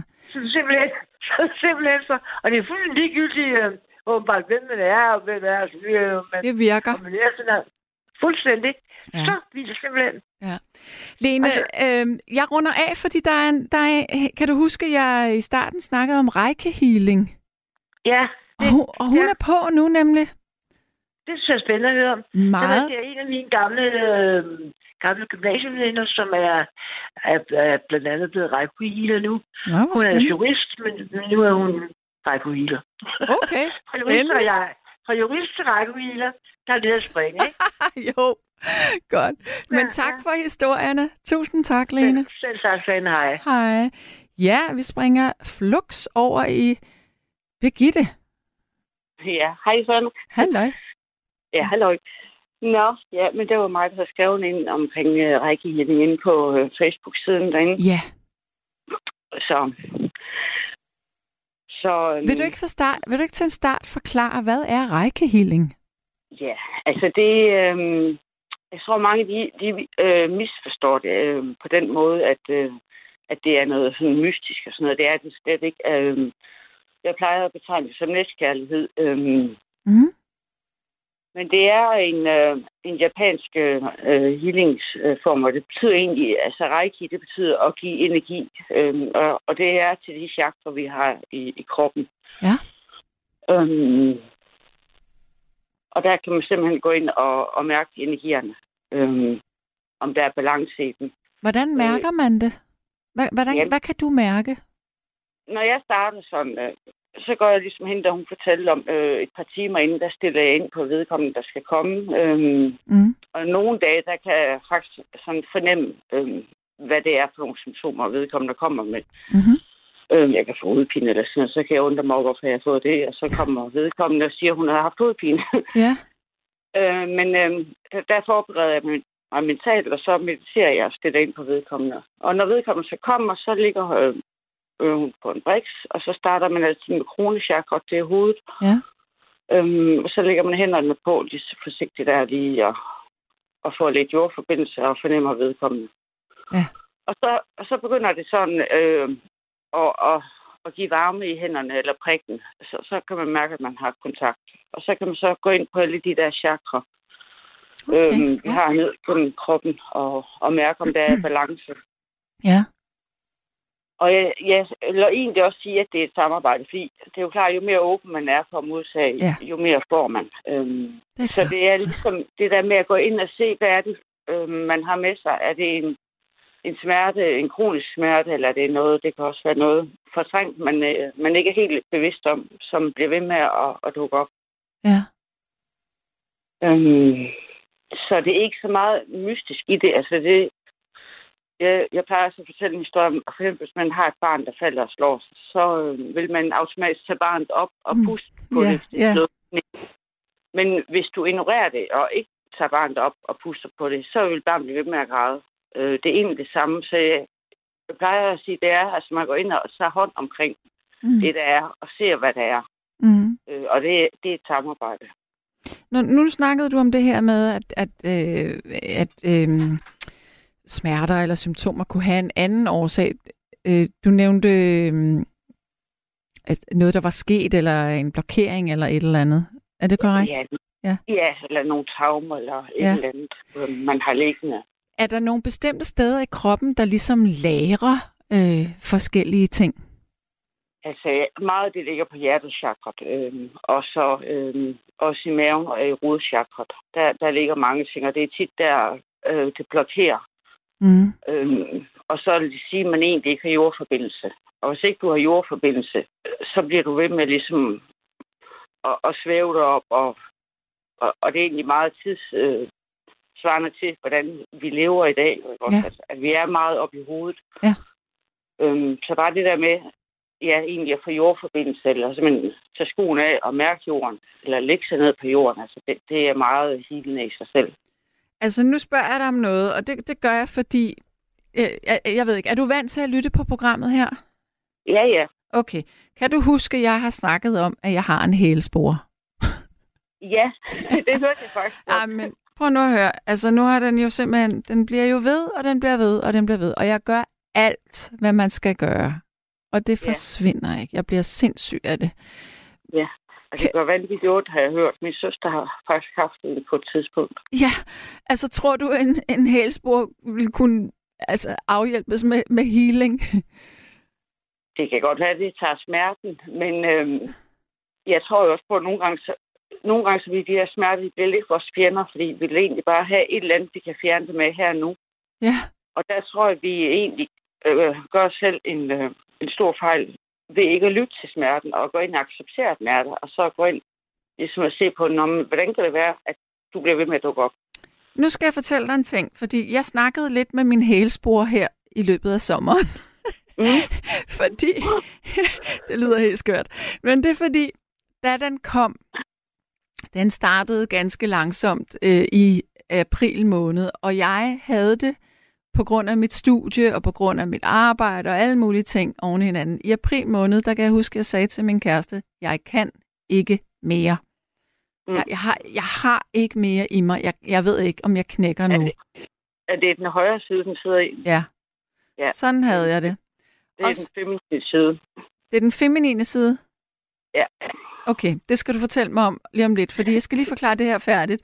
Men, men så, var, så blev den jo bare værre og værre. Og under min eksamensperiode, hvor jeg, jeg var, altså jeg var så stresset, at jeg nærmest, altså jeg tænkte, okay, nu får jeg, nu får jeg sgu et hjerteanfald. Altså fordi jeg kunne ikke sove, jeg havde hjertebanken, og mit blodtryk steg, og det var bare rædselsfuldt. Og så var det, at den blev begyndt at gøre så ondt. Så stoppede ja. jeg med at arbejde, og så lå jeg bare brak mm, helt Ja. i, i tre og en halv uge, hvor jeg faldt ned i mit nervesystem. Og så tænkte jeg, Nå ja, kære krop, der var du måske lidt smart, fordi du øh, fik lige sat tempoet ned for, for mig her. Og det er der, man skal gå ind og takke for det, fordi kroppen giver os egentlig rigtig mange svar på det, vi ikke kan forstå. Mm. Men, men det Så- er bare ikke forsvundet endnu, og det irriterer mig.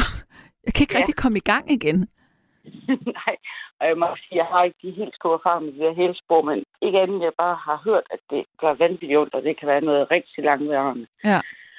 Jeg, jeg ved faktisk slet ikke, hvad man behandler det med i dag, hvis man går til lægen med det, eller en fodlæge, eller hvad man... Altså, der, nu er der en, der skriver, at hælspor kan behandles med laser, men øhm, lægerne og fys, det siger bare at træne, øh, udspænding, øh, styrke. Ja, jeg ved det sgu ikke, du. Øh, men hvad var det, du var ved at sige før? Fordi det var også spændende, det, du- det du skulle til at sige. Kan du huske, hvad Ja. det var? Ja, det var det med den feminine side Ja. og den maskuline side. Øhm, og, og det giver også god mening, at den er over i den højre side, fordi det, det er den feminine side, og det er Altså, det er lidt det der med, at vi bliver ved at tage på og tage på og tage på, og, og det kan man jo ikke blive ved med som menneske. Nej. Og der vil man gå ind og, og mangle noget moderlig omsorg, eller ligesom sådan støtter en i det, man gør, og Mm. jeg tager hånd om en, eller hvad skal man sige. Så det er en meget følsom side, den feminine side. Hvorimod den maskuline, det, det er mere sådan en eller anden, jamen du, du skal et sted, du skal ligge. Altså ligesom den faderlige type. Mm.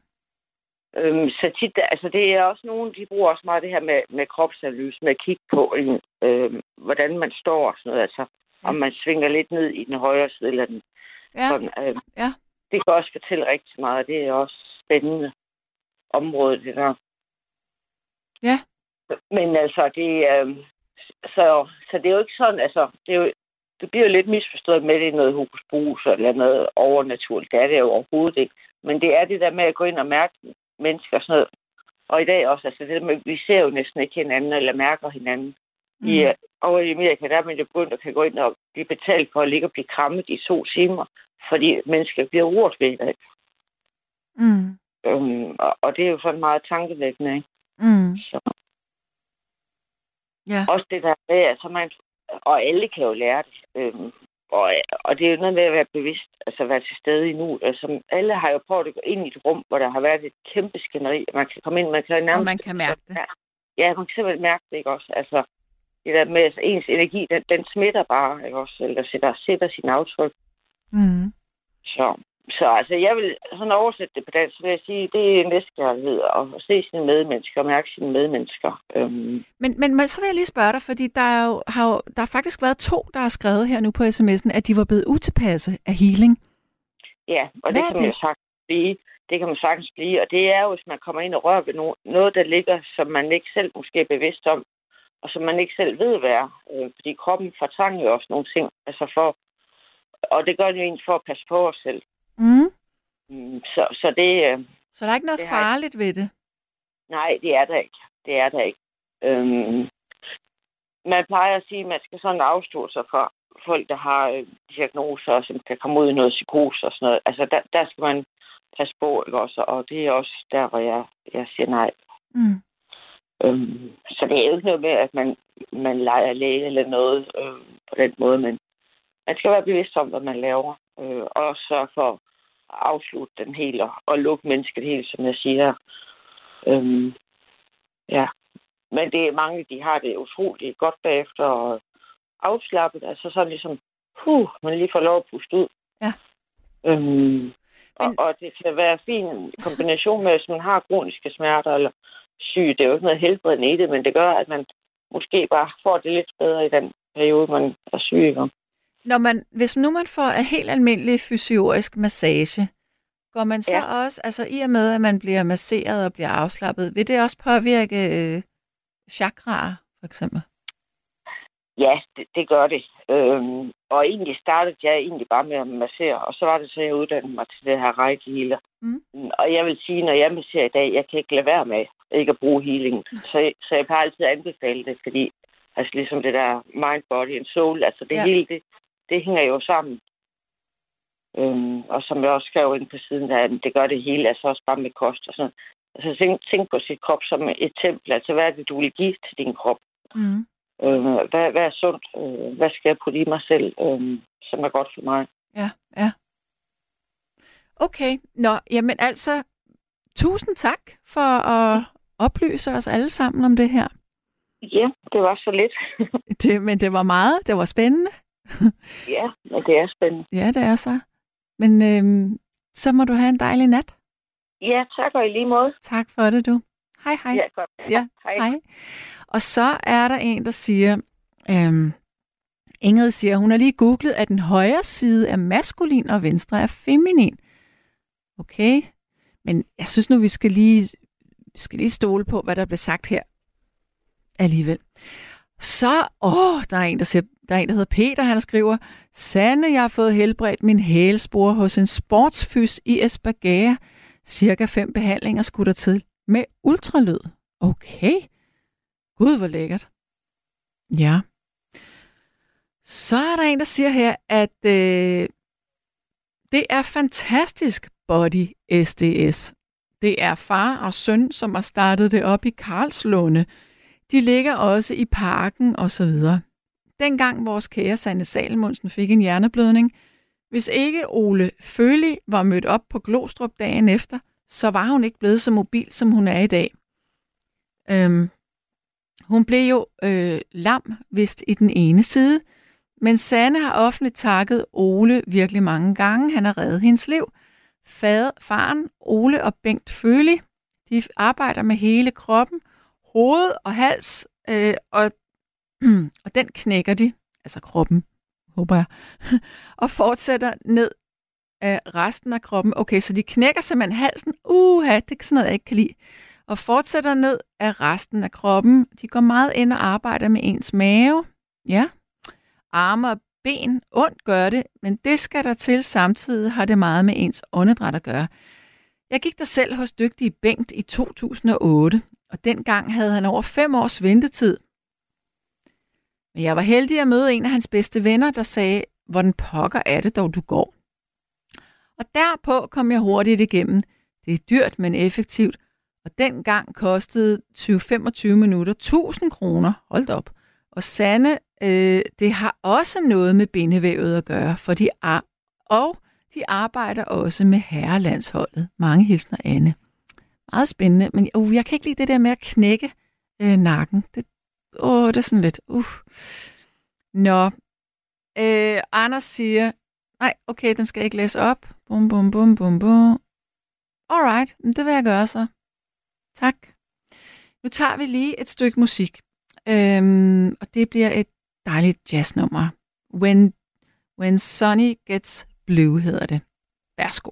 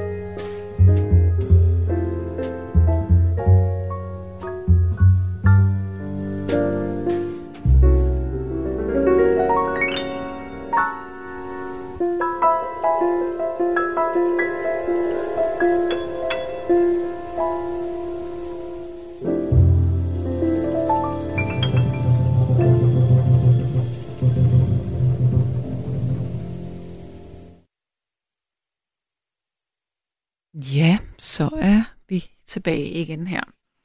Der er en, der siger her, at øhm, Sanne, husk fiskeolie. ikke olie. Ja, du skal huske fiskeolie. Nej, husk fiskeolie. Øh, Omega-3-fedtsyre er meget vigtige ved inflammation og eventuelt birkenstock-sandaler eller andet godt fodtøj. Det aflaster, aflaster hælen. Med venlig hilsen, Birgitta. Ja, det ved jeg, det der med øh, omega-3, og spiser faktisk ret øh, meget omega-3. Men, hmm. ja. Så er der en, der siger, Healing er ikke hokus pokus, skrev jeg øh, med det. Det handler netop om energier og om kraft, altså med A, kraft. Min far havde evnen, i dag er jeg heks, ligesom generationer før mig på min mors side. Faster var også heks. Vi kan telepatere. Mor ligger for døden, og jeg mærker hende stærkt i denne tid. ja. Øh, ja, vi skal have en lytter igennem nu. Og er det, er det Hanne? Ja, det er det.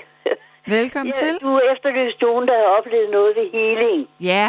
Og der har jeg egentlig, tror jeg nok, du synes, er en spændende historie. Det synes jeg efter også. Ja. Så mange år efter. Men jeg tror, jeg vil starte med selve healingprocessen, så jeg gå tilbage efter, hvad det var, der fortalte mig. Jeg havde, som jeg har haft mange gange i mit liv, jeg har haft det dårligt og sådan noget, men jeg tror faktisk, det var i forbindelse med, at jeg måske har været på noget. Jeg vil ikke sige kursus med et eller andet, hvor der var nogle mennesker forsamlet om, om et eller andet. Men i hvert fald øh, gik jeg til en, en healer. Jeg kan egentlig ikke huske, om, om det var en, jeg bare havde lært at kende sådan i forbindelse med det, eller jeg betalte for det. Men i hvert fald, jeg lå der og hele, og jeg havde ikke meget tiltro til noget som helst, og det har jeg i og for sig heller ikke. Jo, det har jeg. Jeg tror på det, men jeg er bare underkastet med. Der er faktisk ikke det, jeg ikke har underkastet mig for at komme af med min smerter, der er ikke noget, der har hjulpet. Det er en helt anden sag. Det her, det drejer sig om, at øh, han heler mig, og så spørger han, øh, så han spørger mig så, om jeg har oplevet noget. Og han siger så i den forbindelse, han har ligesom oplevet nogle aktiviteter omkring min knæ. Men så siger han, nej, jo, siger jeg så. Jo, jeg oplevede faktisk, at jeg så et... Øh, jeg, jeg så... Jeg sad i en, i en, i en, i en, en gård ved et restaurant og spiste et eller andet. Og det var sådan illustreret ved en gaffel og en kniv, der lagt godt over hinanden. Og så så jeg et mand, der reparerede et vindue til gården, til den der hyggelige gård. Og så så jeg en kirke. Mhm. Og så siger han, øh, siger han, Nå. han spørger mig, om jeg sådan, så det i forbindelse sagde, nej, det gør jeg ikke. Så siger han, det synes jeg, du skal gå hen hjem og fundere over, for jeg tror, der ligger et budskab deri, og det kunne han selvfølgelig ikke vide noget om. Og det gjorde der i den grad. For der havde jeg for inden ikke så lang tid siden fået foretaget en illegal øh, abort, Mm så hvor hvis efterløbet var frygtelig, frygtelig traumatisk. Det skal jeg ikke komme ind for, for det er ikke så interesseret for selve fortællingen. Men det faktum, at at det var noget, der var... Det eneste, jeg faktuelt kan huske ved den kvaksalvorske, det var i og for sig, at det kostede 500 kroner. Okay. Vi er tilbage i 65, 64. Det var det mange jeg penge. husker det. Jeg husker intet andet. Og så, da jeg kommer til at spekulere over, til jo, det var jo simpelthen, fordi jeg havde fået foretaget den der abort.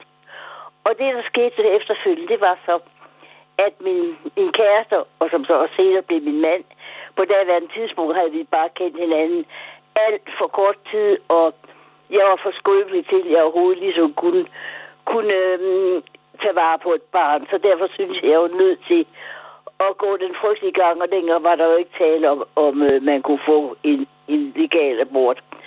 Så det, der skete jo så det, at, at da vi så efterfølgende, da jeg i, og for sig, jeg kan også godt huske, at jeg egentlig havde smerter i underlivet, da, men der synes han, han ville tage mig på, jeg skulle tage med ham, han, han skulle til Padborg i en forbindelse. Og der var vi faktisk så inde, og øh, det var så- den der kirke, jeg havde set, det var faktisk Ribe, Ribe Domkirke. Og så fortæller han også mig, at vi havde siddet ude i sådan en gårdhave og spist, og der faktisk var en mand, der reparerede et vindue. Okay. Så med den lille fortælling vil jeg bare sige, at kroppen husker altså. Ja. Ja, altså, mere er der i og for sig ikke at sige til det. Men det har været noget, der har været så smertefuldt for mig, at jeg har glemt alt. Jeg glemte også alt om, hvordan jeg i og for sig var blevet behandlet på, på hospitalet. Udover at det var selvfølgelig nedværende. Det, det blev man altid set på. Men jeg, jeg husker i og for sig ikke nogen detaljer om det der smertefulde både indgreb og efterfølgende og sådan noget. Men min krop husker altså, og der var det så lavet på en eller anden måde, og kom så frem med den der healing. Ja, det var Så simpelthen sige- lagret i din krop et eller andet Ja, sted. så jeg vil bare sige, at kroppen husker altså. Og det er jo så noget, vi godt ved. Nu er det jo mange år siden, jeg oplevede det. Og der er jo gået mange år imellem, og så der har man jo fået en hel masse viden om, hvordan det faktuelt også øh, hold, øh, hænger sammen med hensyn til det der med, hvad kroppen husker, og hvad den er nødt til at fortrænge. For vi fortrænger fordi vi simpelthen er nødt til at overleve med det et stykke tid, og det er jo også meget godt. Det duer bare ikke, hvis øh, de der øh, hvad hedder, fortrængninger, de, de hober sig så meget op, at man bliver syg af dem. Mm. Men altså, fortrængningen kan jo godt være, øh, hvad skal man sige, gavnlige. Ja, fortrængninger er også gode nogle gange. Ja.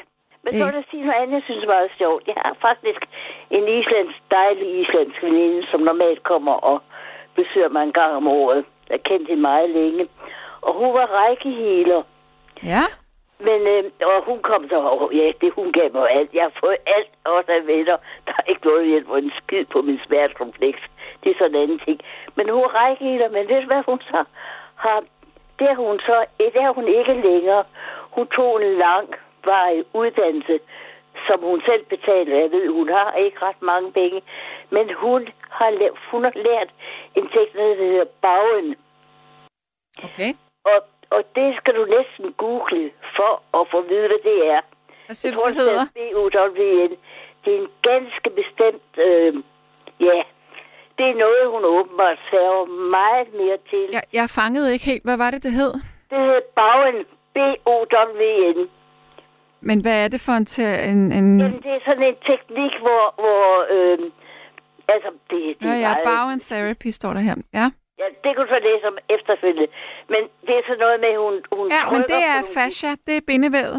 Ja, ja hun tror, men det er sådan, at for det første, så det der er vigtigt, det er, at hun gav mig så også mig det, ikke reelt, og hun var tålmodig, og det var jeg også nogle af. Fordi det er noget med, man trykker nogle bestemte steder. Mm.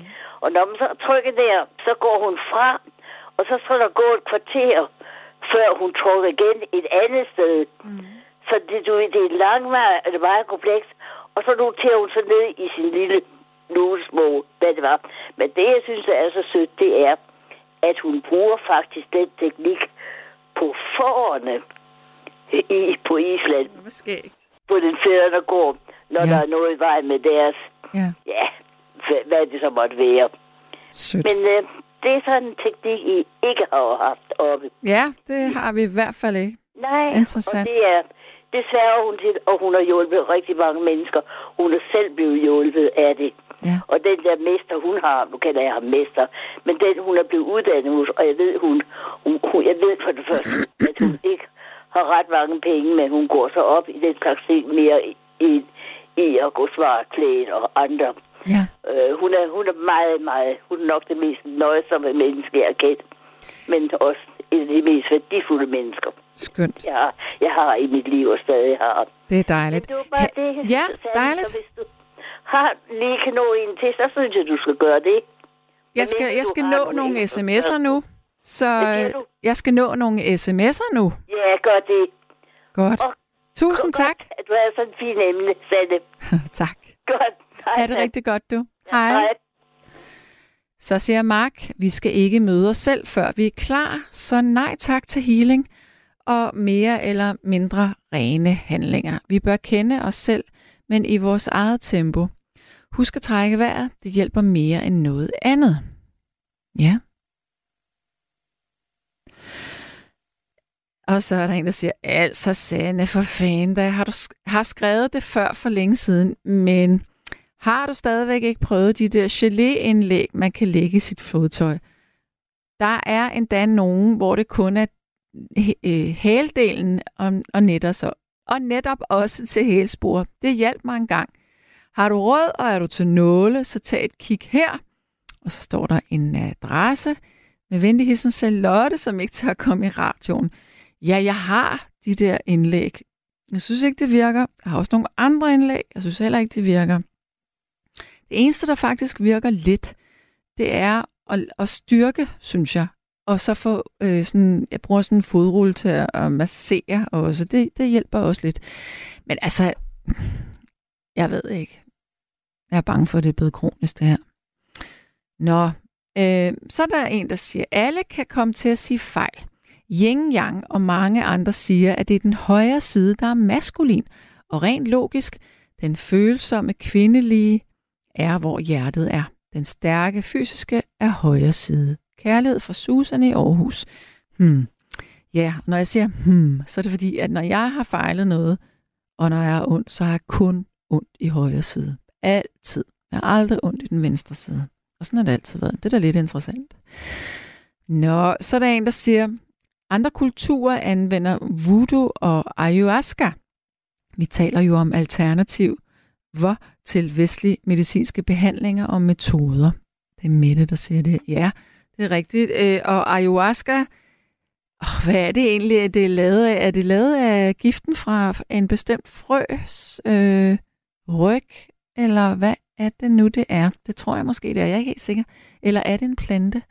Øh, som i hvert fald bliver brugt som en terapiform for at udvide sindet eller bearbejde traumer. Øh, det er sådan noget, det minder lidt om mikrodosering på en eller anden måde, men jeg synes jo, man skal være virkelig, virkelig sikker på, hvem man arbejder sammen med for at gøre sådan noget der. Altså, det, folk skal virkelig have styr på det. Øh, men hvis man interesserer sig for de her ting, så kan man gå på Netflix, og så kan man se... Nå, nu starter der noget her, men så kan man gå på Netflix og så se øh, det, der hedder G-O-O-P, Goop. Det er med den amerikanske skuespillerinde Gwyneth Paltrow, hun har sådan en serie om alle mulige behandlingsformer. G-O-O-P, Goop. Jeg siger så til gengæld øh, godnat og tak herfra for i nat. You abandoned me. Love don't live here anymore.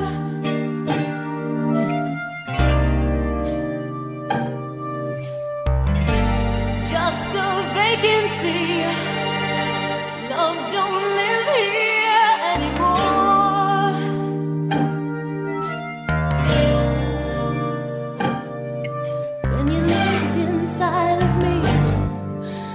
nothing I could conceive that you wouldn't do for me. Trouble seems so far away. You changed that right away, baby.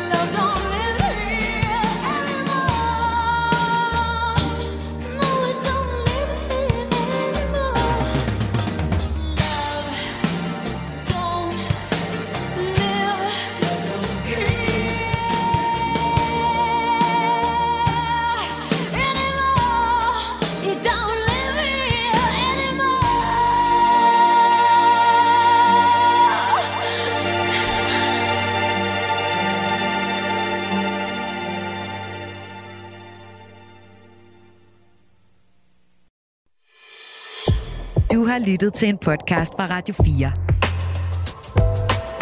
Find flere episoder i vores app, eller der, hvor du lytter til podcast. Radio 4. Ikke så forudsigeligt.